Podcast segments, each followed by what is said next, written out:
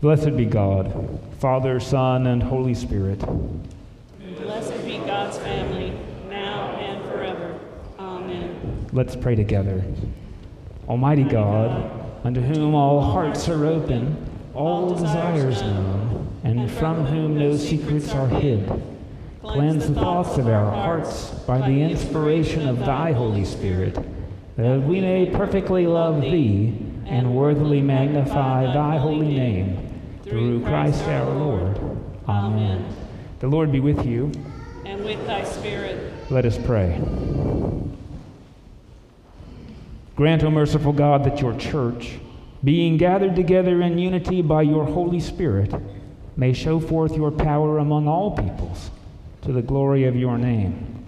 Through Jesus Christ our Lord, who lives and reigns with you in the Holy Spirit, one God forever and ever.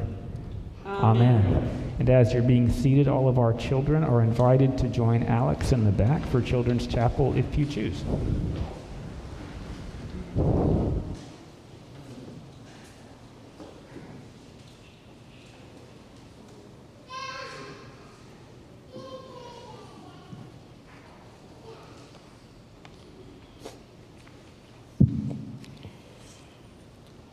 A reading from 1 Kings. Solomon assembled the elders of Israel and all the heads of the tribes, the leaders of the ancestral houses of the Israelites, before King Solomon in Jerusalem, to bring up the ark of the covenant of the Lord out of the city of David, which is Zion. Then the priests brought the ark of the covenant of the Lord to its place, in the inner sanctuary of the house, in the most holy place, underneath the wings of the cherubim. And when the priest came out of the holy place, a cloud filled the house of the Lord, so that the priest could not stand to minister because of the cloud. For the glory of the Lord filled the house of the Lord. Then Solomon stood before the altar of the Lord in the presence of all the assembly of Israel and spread out his hands to heaven. He said, O Lord, God of Israel, there is no God like you in heaven above or on earth beneath, keeping covenant and steadfast love for your servants who walk before you with all their heart. The covenant that you kept from your, for your servant, my father David, as you declared to him. You promised with your mouth and have this day fulfilled with your hand. Therefore, O Lord, God of Israel, Keep for your servant, my father David, that which you promised him, saying, There shall never fail you a successor before me to sit on the throne of Israel, if only your children look to their way, to walk before me as you have walked before me. Therefore, O God of Israel, let your word be confirmed, which you promised to your servant, my father David. But will God indeed dwell on the earth? Even heaven and the highest heaven cannot contain you, much less this house that I have built. Regard your servant's prayer and his plea. O Lord, my God, heeding the cry and the prayer that your servant prays to you today, that your eyes may be open night and day towards this house, the place of which you said, My name shall be there that you may heed the prayer that your servant prays over this place. Hear the plea of your servant and of your people Israel when they pray towards this place. O hear in heaven your dwelling place, heed and forgive. Likewise, when a foreigner who is not of your people Israel comes from a distant land because of your name, for they shall hear of your great name, your mighty hand, and your outstretched arm. When a foreigner comes and prays towards this house, then hear in heaven your dwelling place, and do according to all that the foreigner calls to you, so that all the peoples of the earth may know your name and fear you, as do your people Israel, and so that they may know that your name has been invoked on this house that I have built. Hear what the Spirit is saying to God's people. Thanks be to God. We will read responsively by the half verse. How dear to me is your dwelling, O Lord of hosts. My soul has a desire and longing for the courts of the Lord. My heart and my flesh rejoice in the living God. The sparrow has found her a house, and the swallow a nest where she may lay her young. By the side of your altars, O Lord of hosts, my sovereign, my God. Happy are they who dwell in your house. They will always be praising you. Happy are the people whose strength is in you. Those who go through the desolate valley will find it a place of springs. The early rains have covered it with pools of water. They will climb from height to height, and the God of gods will appear in Zion. Lord God of hosts, hear my prayer. Hearken, O God of Jacob. Behold our defender, O God, and look upon the face of your anointed. For one day in your courts is better than a thousand in my own room, and to stand at the threshold of the house, and to dwell in the tents of the wicked. For the Lord God is both sun and shield. The Lord will give grace and glory. No good thing will the Lord withhold those who walk with integrity. O Lord of hosts,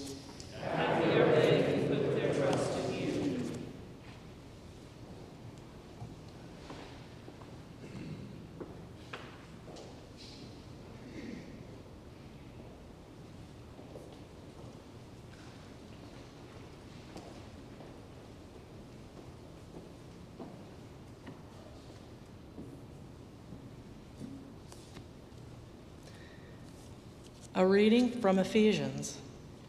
Be strong in the Lord and in the strength of his power. Put on the whole armor of God, so that you may be able to stand against the wiles of the devil. For our struggle is not against enemies of blood and flesh, but against the rulers, against the authorities, against the cosmic powers of this present darkness, against the spiritual forces of evil in the heavenly places. Therefore, take up the whole armor of God, so that you may be able to withstand on that evil day, and having done everything, to stand firm. Stand therefore, and fasten the belt of truth around your waist, and put on the breastplate of righteousness. As shoes for your feet, put on whatever will make you ready to proclaim the gospel of peace.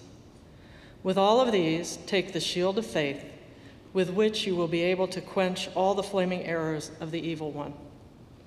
Take the helmet of salvation and the sword of the Spirit, which is the Word of God.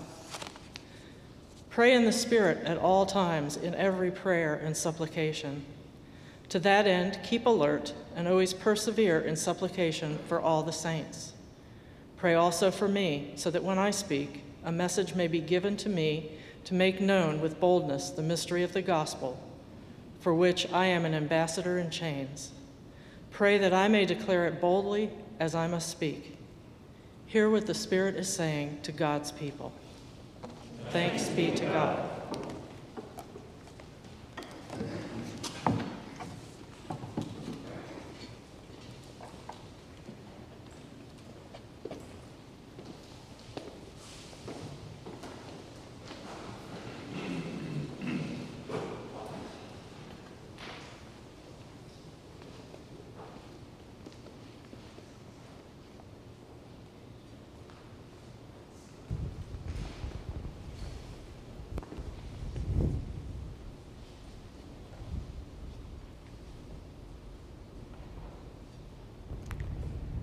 Holy Gospel of our Lord Jesus Christ according to John.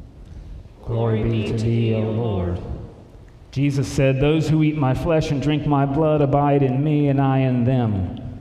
Just as the living Father sent me, and I live because of the Father, so whoever eats me will live because of me.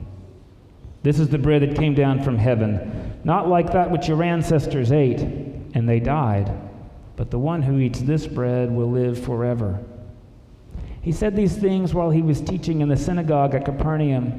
When many of the disciples heard it, they said, This teaching is difficult. Who can accept it? But Jesus, being aware that his disciples were complaining about it, said to them, Does this offend you? Then what if you were to see the Son of Man ascending to where he was before? It is the Spirit that gives life, the flesh is useless. The words I've spoken to you are spirit and life, but among you there are some who do not believe. For Jesus knew from the first who were the ones that did not believe, and who was the one that would betray him. And he said, For this reason I've told you that no one can come to me unless it is granted by the Father. Because of this, many of his disciples turned back and no longer went about with him. So Jesus asked the twelve, Do you also wish to go away? Simon Peter answered him, Lord, to whom can we go? You have the words of eternal life. We have come to believe and know that you are the Holy One of God. The Gospel of the Lord. Praise be to thee, O Christ.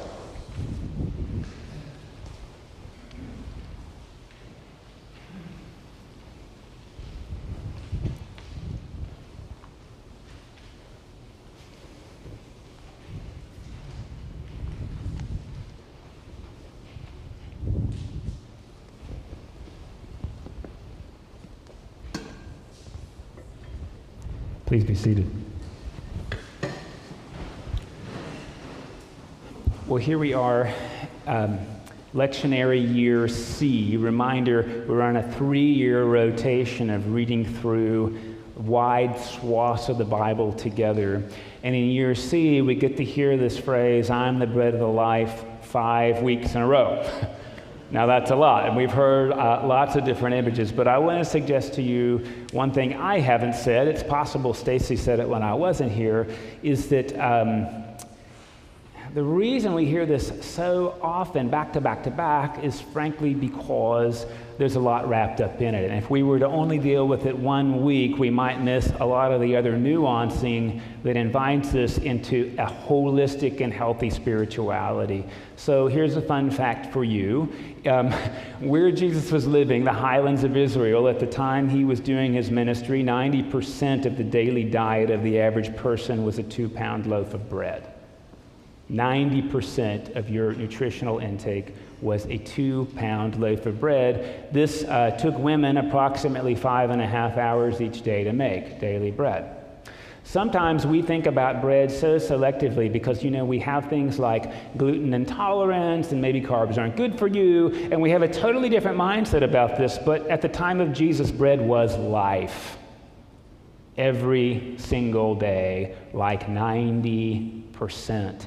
And so when Jesus uses this image that I am the bread of life, he's not just talking about himself. I suggest to you he's talking about God. Remember, in Hebrew, God's name is I am. I am bread, like 90%. And of course, what we're hearing today, and we could hear this, I suggest to you. Um, in, in, a way that I don't think John intends, that we unfortunately have picked up depending on the kind of spirituality you've been raised in. We could hear this as, hey, your body doesn't matter, it's all about your spirit.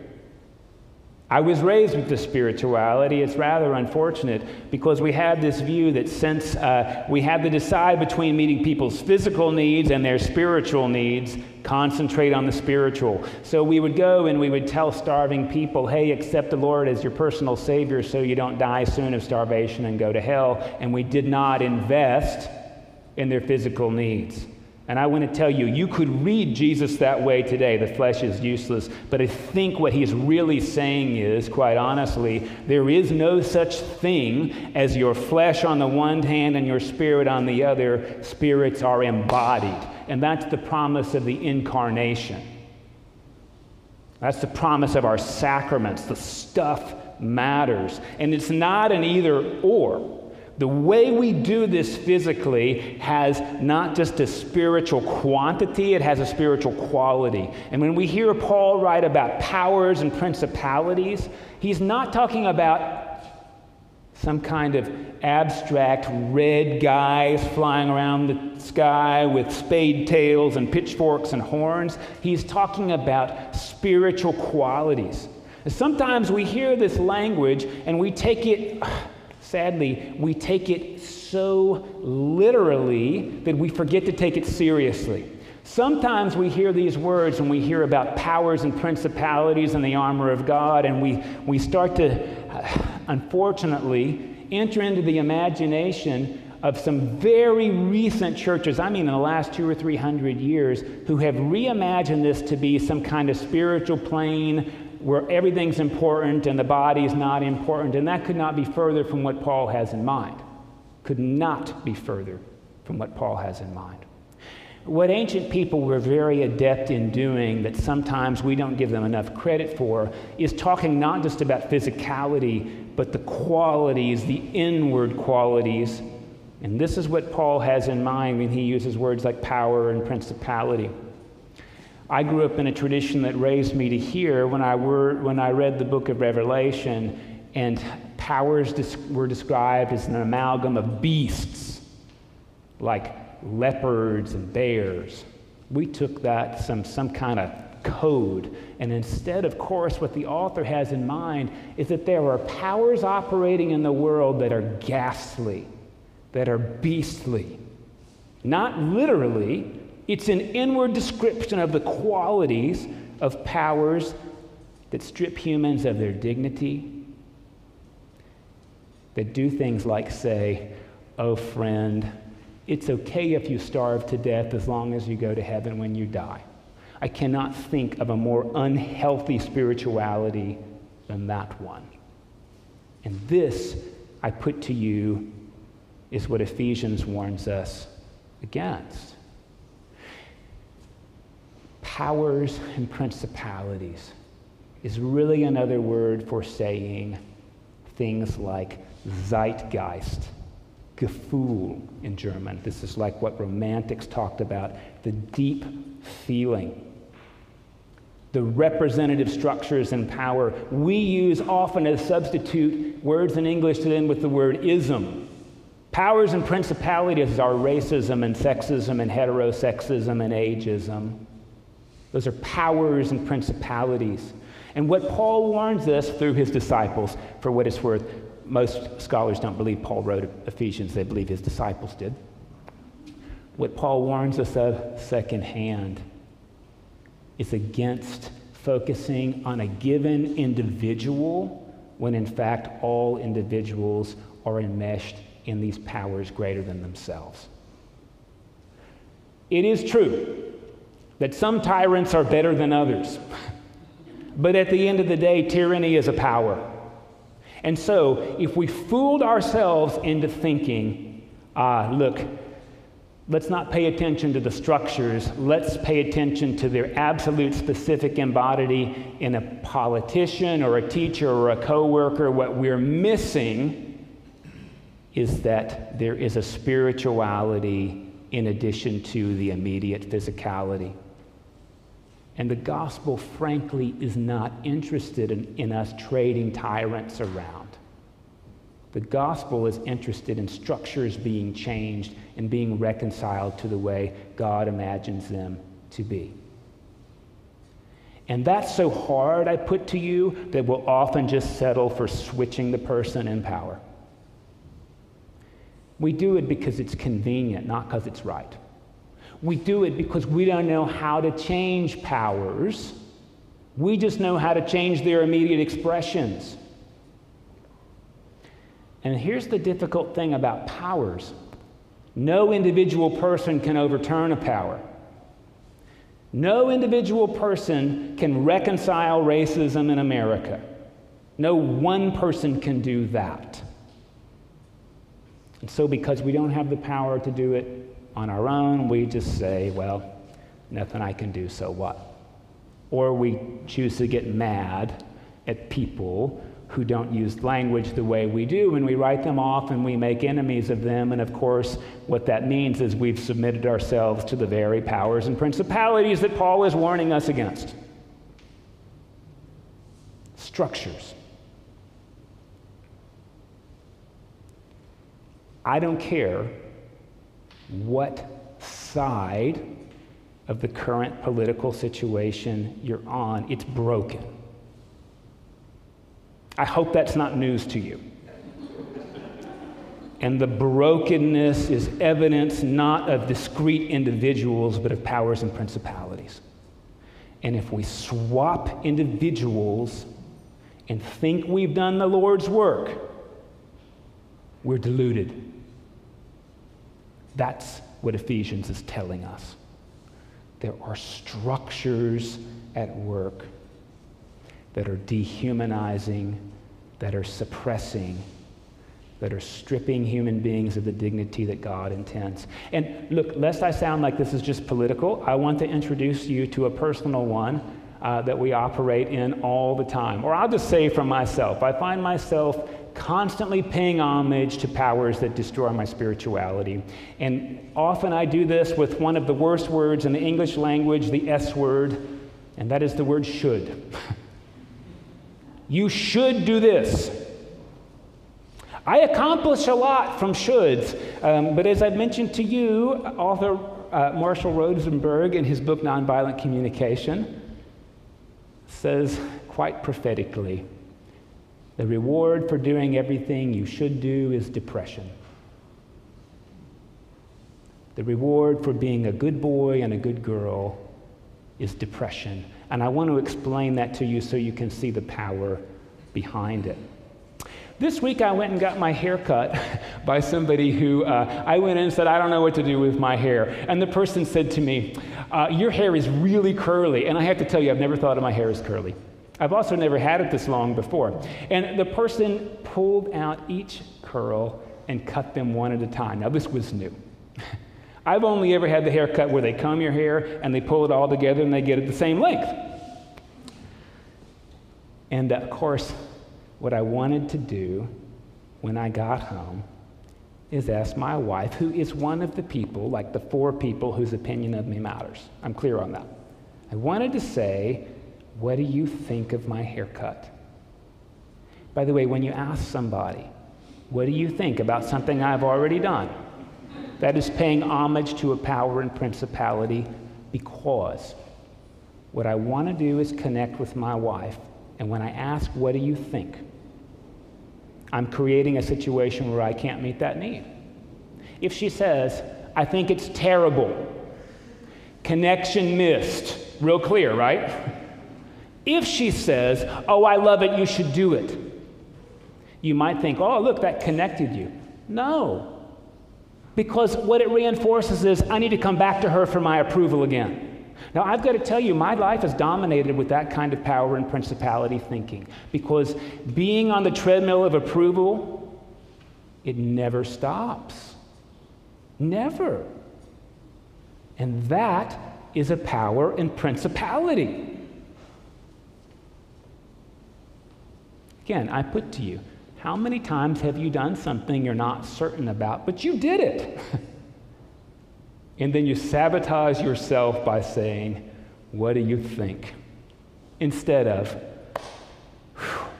I had the courage to do that thing. And I don't know if it's the best, but it's what I did, and I choose to enjoy it. Or, how often do we look outward instead of, in the case of a haircut, in the case of remodel, spending time with ourselves and saying, But what do I think? But what do I think?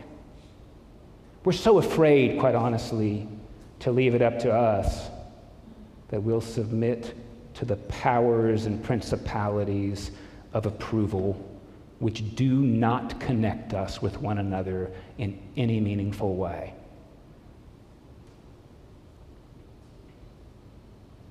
Ninety percent of my diet is about evaluation and approval. I'm going to be honest with you. Ninety percent instead of eating the bread of life. And this is all within our choosing. How will we be nourished? With manna in the wilderness, if you do, you'll die. It's clear. By the way, death isn't bad. God didn't make us to live forever. God made our bodies out of dirt, not out of iridium. Right? If we're supposed to live forever, iridium and titanium would be great choices the New Testament doesn't care that we're going to die. That's fine. The New Testament worries about death with a capital D, that is, being alienated from the selves God made us to be, from the selves of other people, from relationship with God. That's death with a capital D. And we've so confused the spirituality with the New Testament that we think it's all about what happens when we die, that we forget it's all about how we choose to live. When you hear the words eternal life, the Bible is talking about the life you choose to live now, which continues after your body dies. There is no way a loving God would like you to be miserable in your body until you die. There is no way. And it's a lie we've bought into spiritually. It's a lie we've bought into that all that matters is what happens when we die because of those flying around red things. And what we forget is that the most demonic forces in the world are the ways in which we judge one another and judge ourselves, the ways in which we denigrate one another and do it in God's name. And here's the evidence that we believe in a sick spirituality. The one thing Christians can never do is have communion together. And that's the bread of life. And we can't do it because we're sure everybody else does it wrong. That's a power and a principality. That's what the New Testament calls sin with a capital S. Now, what does that have to do with Solomon? um, well, it depends on you. I want to tell you something I never heard growing up, but that I've researched and learned. I don't know if you've read the Bible before, but if you've read the first five books, uh, Moses goes on top of a mountain and God says some pretty clear commands, right? Like, I don't live in a place, so don't build a place for me. Uh, don't make any graven images, including things like bulls with altars on their back. Uh, don't make an altar and use any mortar. You want to offer a sacrifice, do it in the field and walk on. Because I don't live in one place. If you've read that, it's pretty clear. Then you read the story where Solomon is speaking for God and says, God, you're going to live in this house I built you. And I hope I hope your feelers go off and say, Error. what happened? Let me tell you what happened. You've heard of David. We've been talking about him a lot. David grew up in a town called Bethlehem. In Hebrew, Bethlehem means house of bread. But um, turns out the Bethlehem David grew up in wasn't a Hebrew town. It was a town by a group of other Semites called uh, the Jebusites.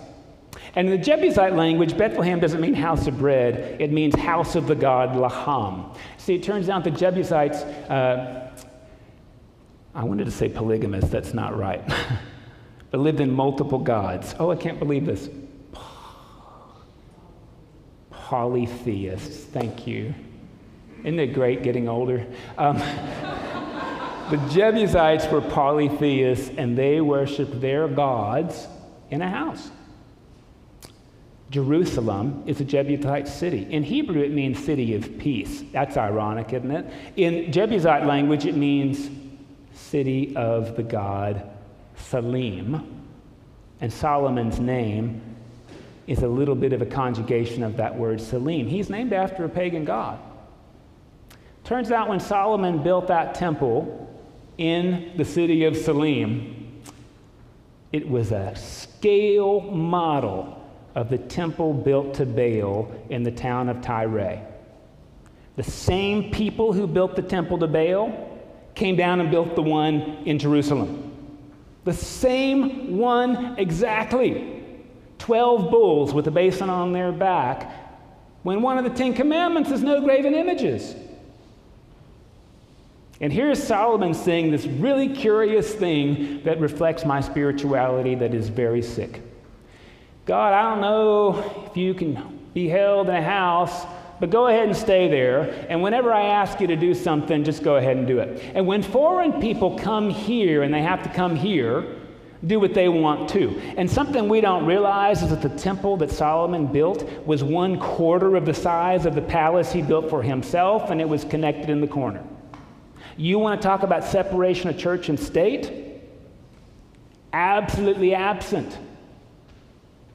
What Solomon did when he built this house for God was literally put God in this little box that he as king controlled, and it was a little box, a quarter the size of the box he lived in. Now, to be fair, I'm not against holy places. We all have them. The Celtic tradition calls them thin places. You know, places where you go and you just sort of feel this spirit.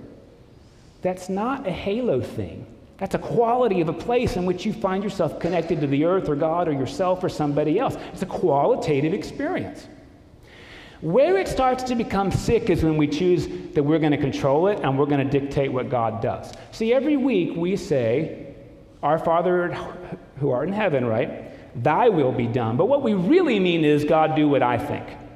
That's what we really mean. And the proof is, we come to God and say, God, you need to heal this person who's sick. You need to do it. I'm telling you, God, what to do. Now, I know you're thinking, Mike, I don't pray that way. I'd ask you to consider whether you pray that way or not. Truth is, I've got a lot of great ideas. And if God would just listen to me, the world might actually be better than it is. It might be. Especially for me, it would be much better for me. But don't you see? That's a theology of powers and principalities. Because so often I don't know whether I can cultivate love in my children, so I'll take obedience instead. I don't know if you've ever found yourself in that parent trap. I'll settle for what I control instead of what I actually want. And that's a power and principality that operates in our lives and in our spirituality. And Jesus says, You keep eating that bread. We all know we're going to die one day, but you keep eating that bread, you're going to be dead in the world as you are because there's no life in it. And instead, you can eat the bread of life. Now, I don't want to be silly because I'm going to say one other thing about this. My first job in ministry when I was in seminary uh, was in a Narcotics Anonymous facility for homeless black drug addicts in Atlanta. I was 21 years old. I had never seen drugs in my life because I was a good boy. I got to tell you, I so wish I could exorcise a drug addiction out of a person in a moment. I so wish I could pray over an alcoholic and the disease would leave them forever. But if you know anything about addiction, that's not how it works. The moment an addict says, I'm better, is the moment they're getting ready to go right back into addiction. I wish it were easy and quick. And that wish is a power and principality. I'm going to go back to bread. It took women in the ancient world five and a half hours every day to take kernels of wheat and grind them and turn them into bread that was 90% of their nutrition. And of course, what spirituality is all about is not the quick loaf, it's about the daily grind. The daily grind. And it's not women's work, it's our work. Our work is to do the daily grind which is not quick and not easy. Our work is not about moments of extreme faith, it's about moments of being extremely faithful day by day by day. And that's where larger life is to be found. Our work is about when we look at somebody and say, I hate your politics and I hate you, is to say, God, deliver me from that power and principality. The scriptures are clear. If we can't, how can we love God who we haven't seen if we can't love our neighbor who we have seen? That's the bread of life. And as I've mentioned to you, that just takes a lot of energy. And that's why we have communion every week instead of once a quarter. It takes a lot of energy. And I'm going to tell you, you need it more than once a week.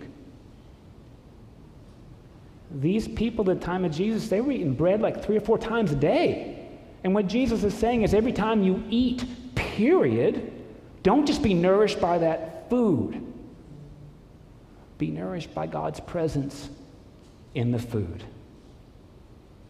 in the environment, in your neighbor you can't stand Imagine if you could be nourished by God's presence in your neighbor that you can't stand. You'd never run out of energy. And that's the gospel of Jesus Christ.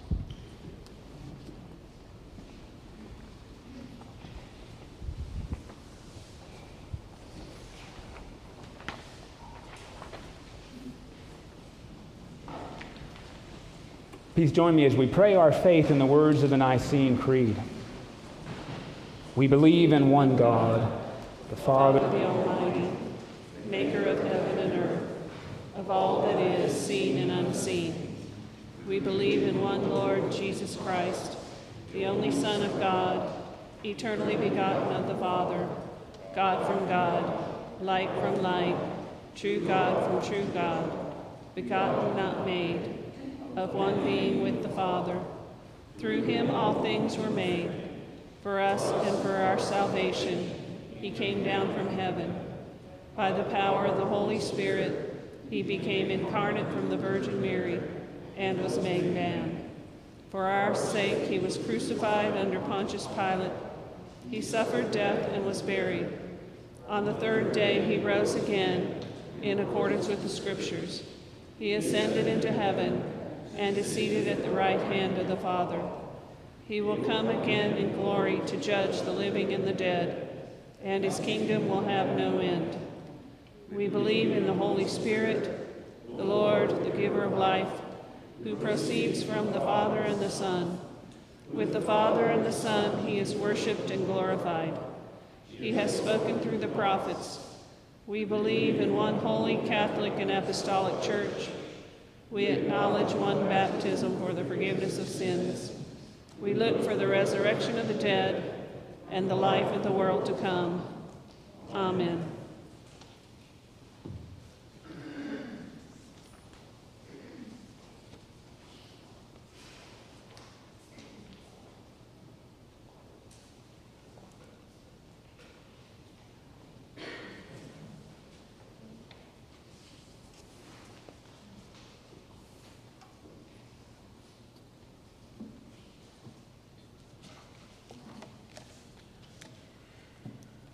In peace, we pray to you, Lord God, for all people in their daily life and work.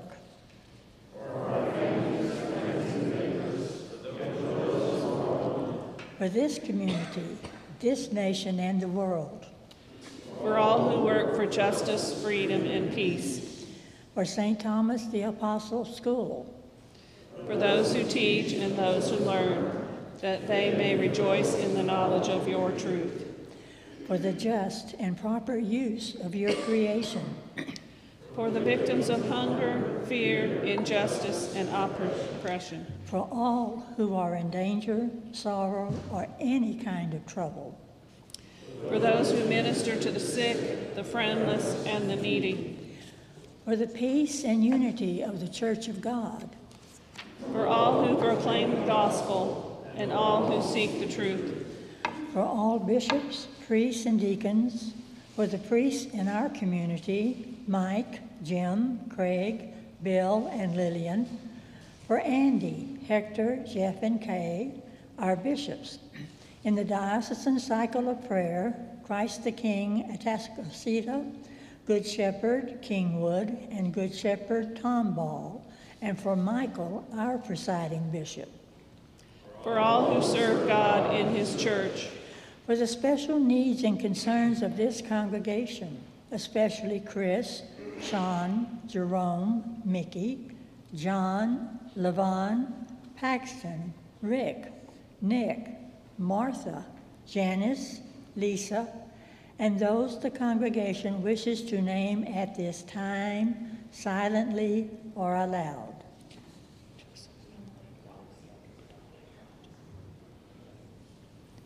Hear us, Lord. For your mercy is great. We thank you, Lord, for all the blessings of this life. We exalt you, O King, O God, our King. And praise your name forever and ever. We pray for all who have died, that they may have a place in your eternal kingdom, especially Betty Ann and Mark. Lord, let your loving kindness be upon them. Who put their trust in you. We pray to you also for the forgiveness of our sins. Before God, with the people of God, I confess to my own brokenness, to the ways I wound my life, the lives of others, and the life of the world. May God forgive you, Christ renew you, and the Spirit enable you to grow in love. Amen. Have, Before God, with the people of God, we confess our brokenness to the ways we wound our lives, the lives of others, and the life of the world. May God forgive you, Christ renew you, and the Holy Spirit enable you to grow in love. Amen.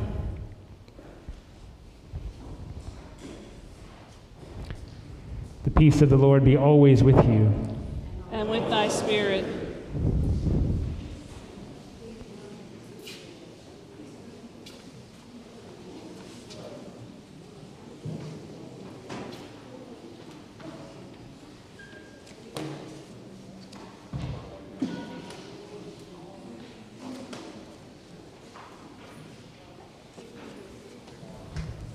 Good morning, and thank you for worshiping with us at St. Thomas today.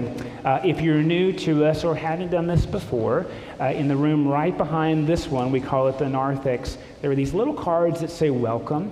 And we'd be tremendously grateful if you'd fill one of those out so we have a record of your visit. And thank you for worshiping with us today.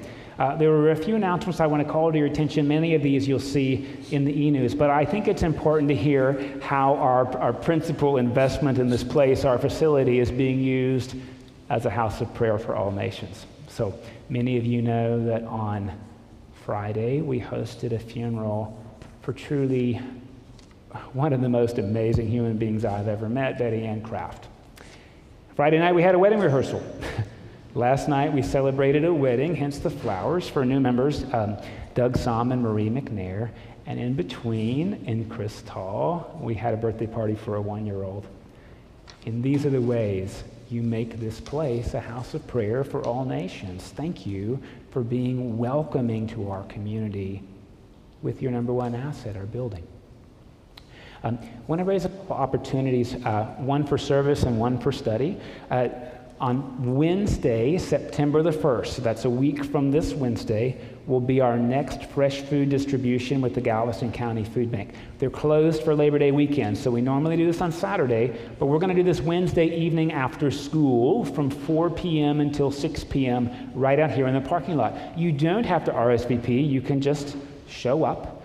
And of course, what we do is uh, unload about $13,000 in retail fresh food into about 468 hungry mouths in our community in about an hour and 45 minutes. So it is a wonderful opportunity to serve a week from this Wednesday.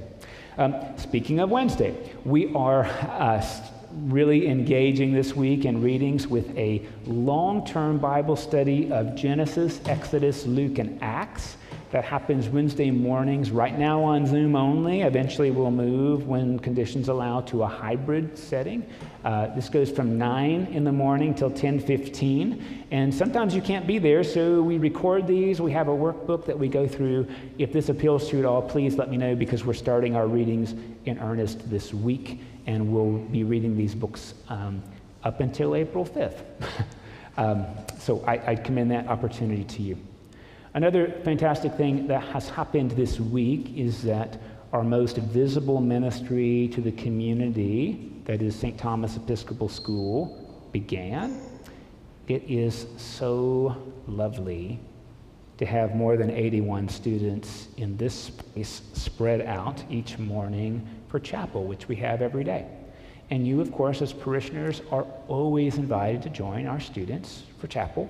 It happens from 8:15 to 8:25, so it's short, any day you'd like.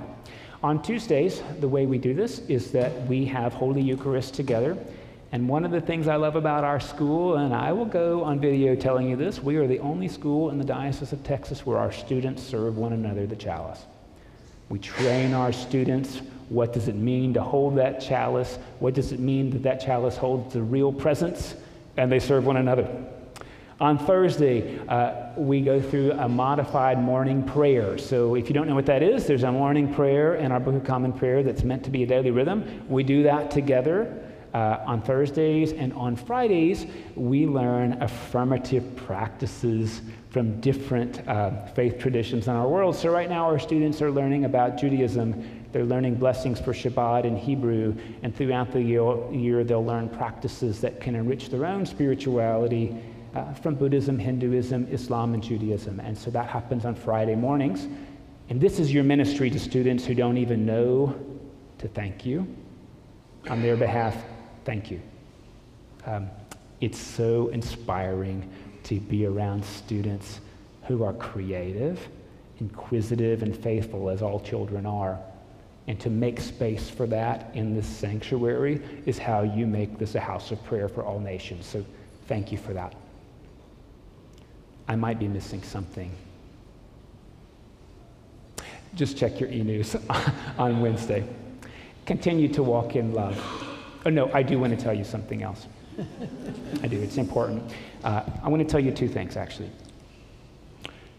One is that late last week, one of our parishioners, Karen McNamara, lost her husband quite suddenly. And, uh, and Mark was young. And um, many people wonder, what do I do? How do I show care? And I, I don't say this enough, so I want you to know. When somebody you love dies, people send you cards the first week, and then you don't hear anything.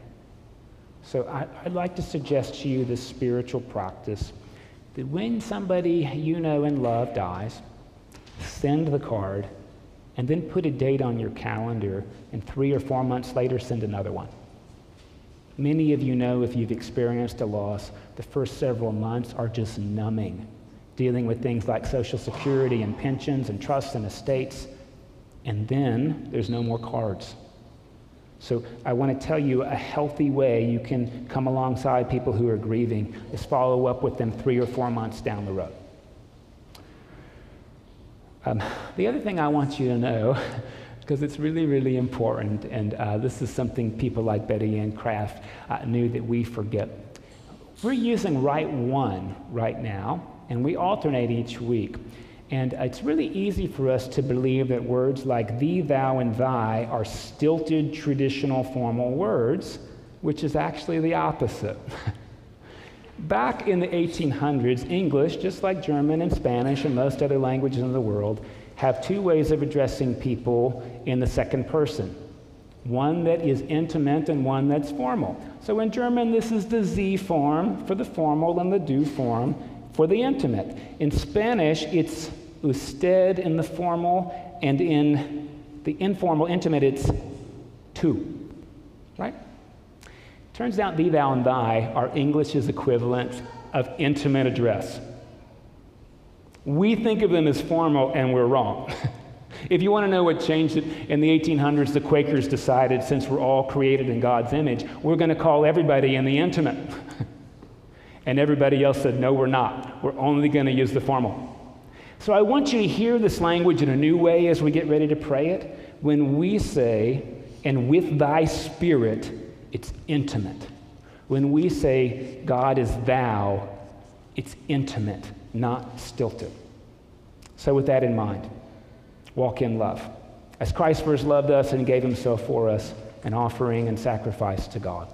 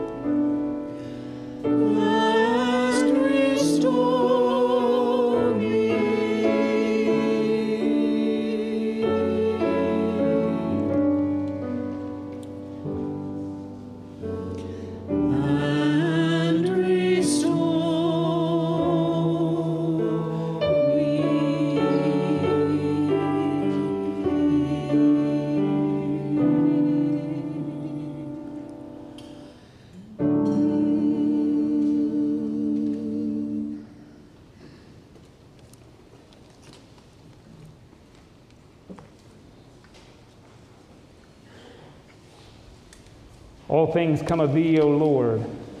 And of thine own have we given thee. This is the table not of the church, but of Jesus Christ.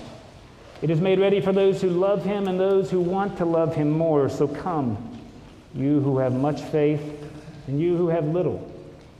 You who have been here often, and you who have not been for a long time or ever before. You who have tried to follow, and you who have failed, come. Not because the church invites you, it is Christ, and he invites you to meet him here. The Lord be with you. And with thy spirit, Lift up your hearts. we lift them up unto the Lord. Let us give thanks unto our Lord God. It is meet and right so to do. It is very meet, right, and our bounden duty that we should at all times and in all places give thanks unto Thee, O Lord, Holy Father Almighty, everlasting God, through Jesus Christ our Lord, according to whose true promise the Holy Ghost came down from heaven, lighting upon the disciples to teach them and lead them into all truth, uniting peoples of many languages and worldviews in the confession of one faith, giving to Thy church the power to serve Thee as a royal priesthood and to preach the gospel to all nations. Therefore, with angels and archangels and with all the company of heaven, we laud and magnify thy glorious name, evermore praising thee and saying, Holy, holy, holy, Lord God of hosts, heaven and earth are full of thy glory. Glory be to thee, O Lord most high. Blessed is he that cometh in the name of the Lord. Hosanna in the highest. All glory be to thee, O Lord our God, for that thou didst create heaven and earth, and didst make us in thine own image. And of thy tender mercy didst give thine only Son, Jesus Christ, to take our nature upon him, and to suffer death upon the cross for our redemption. He made there a full and perfect sacrifice for the whole world, and did institute, and in his holy gospel command us to continue a perpetual memory of that his precious death and sacrifice until his coming again. For in the night in which he was betrayed, Jesus took bread, and when he given thanks to thee, he broke it, gave it to his disciples, saying, Take, eat. This is my body, which is given for you. Do this in remembrance of me. Likewise, after supper, Jesus took the cup of wine. And when he given thanks, he gave it to them, saying, Drink this, all of you. This is my blood of the new covenant, which is shed for you and for all for the remission of sin. Do this as oft as ye shall drink it in remembrance of me. Wherefore, O Lord and heavenly Father, we, thy people, do celebrate and make with these thy holy gifts, which we now offer unto thee, the memorial thy Son hath commanded us to make having in remembrance his blessed passion and precious death, his mighty resurrection and glorious ascension, and looking for his coming again with power and great glory. We most humbly beseech thee, O merciful Father, to hear us, and with thy word and Holy Spirit to bless and sanctify these gifts of bread and wine, that they may be unto us the body and blood of our dearly beloved Son, Jesus Christ. And we earnestly desire thy fatherly goodness to accept this our sacrifice of praise and thanksgiving, whereby we offer and present unto Thee, O Lord, ourselves, our souls and bodies. Grant, we beseech Thee, that all who partake of this holy communion may worthily receive the most precious body and blood of Thy Son, Jesus Christ, and be filled with Thy grace and heavenly benediction. And also that we and all Thy whole church may be made one body with Him, that He may dwell in us and we in Him through the same Jesus Christ our Lord, by whom and with whom and in whom, in the unity of the Holy Ghost, all honor and glory be unto thee, O Father Almighty, world without end. Amen. Amen. And now, as our Savior Christ has taught us, we are bold to pray Our Father, who art in heaven, hallowed be thy name. Thy kingdom come, thy will be done, on earth as it is in heaven. Give us this day our daily bread, and forgive us our trespasses, as we forgive those who trespass against us. And lead us not into temptation, but deliver us from evil. For thine is the kingdom, and the power, and the glory, forever and ever. Amen. And now, in the spirit of Pentecost, join me as we pray that same prayer, paraphrased by Sarah Breuer. Loving Creator, we honor you, and we honor all that you have made.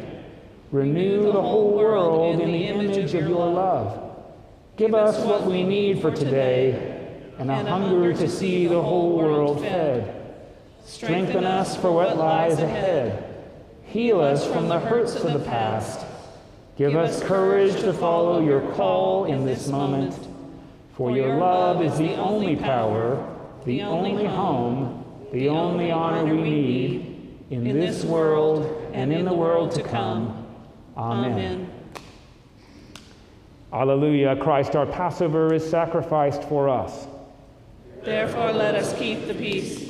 Hallelujah. These are the gifts of God for you, the family of God. Come and eat and drink joyfully, with the resolution and understanding that we will continue to struggle and that God will always sustain us if we sustain one another. Come and feast.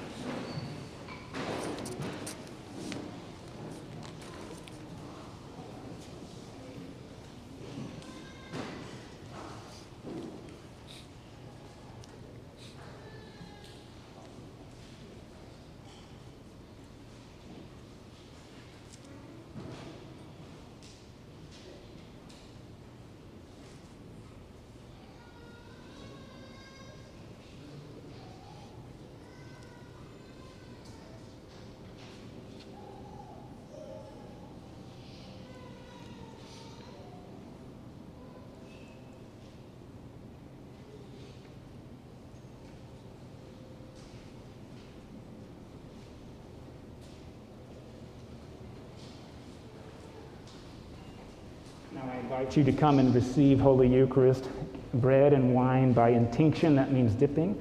Please come to the aisle closest to your right, down in six foot intervals, and return to your seat on the far side. We'll have two stations beginning here and beginning here.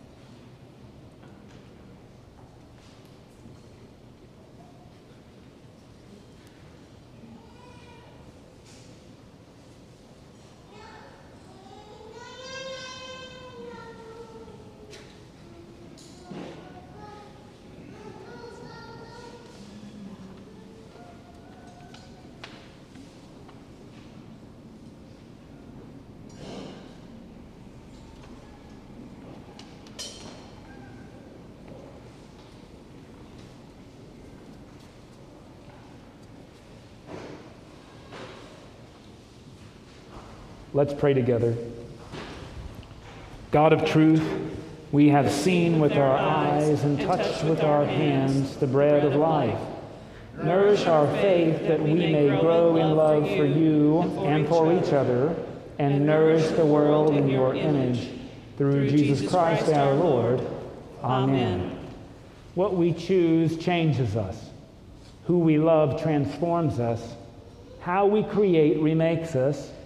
And where we live reshapes us. So, in all our choosing, O God, make us wise. In all our loving, O Christ, make us bold. In all our creating, O Spirit, give us courage. In all our living, may we become whole. And the blessing of God Almighty, the Father, the Son, and the Holy Spirit be upon you, those whom you love, and those for whom you pray this day and forevermore. Amen. Amen.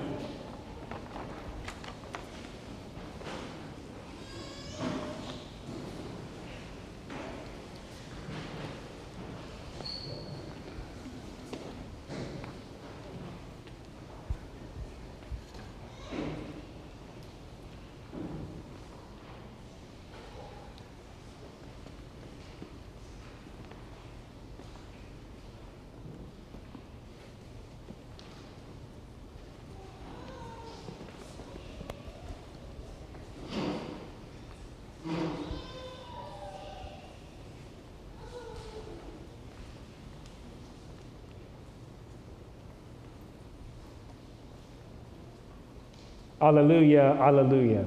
Go in peace to love and serve the Lord.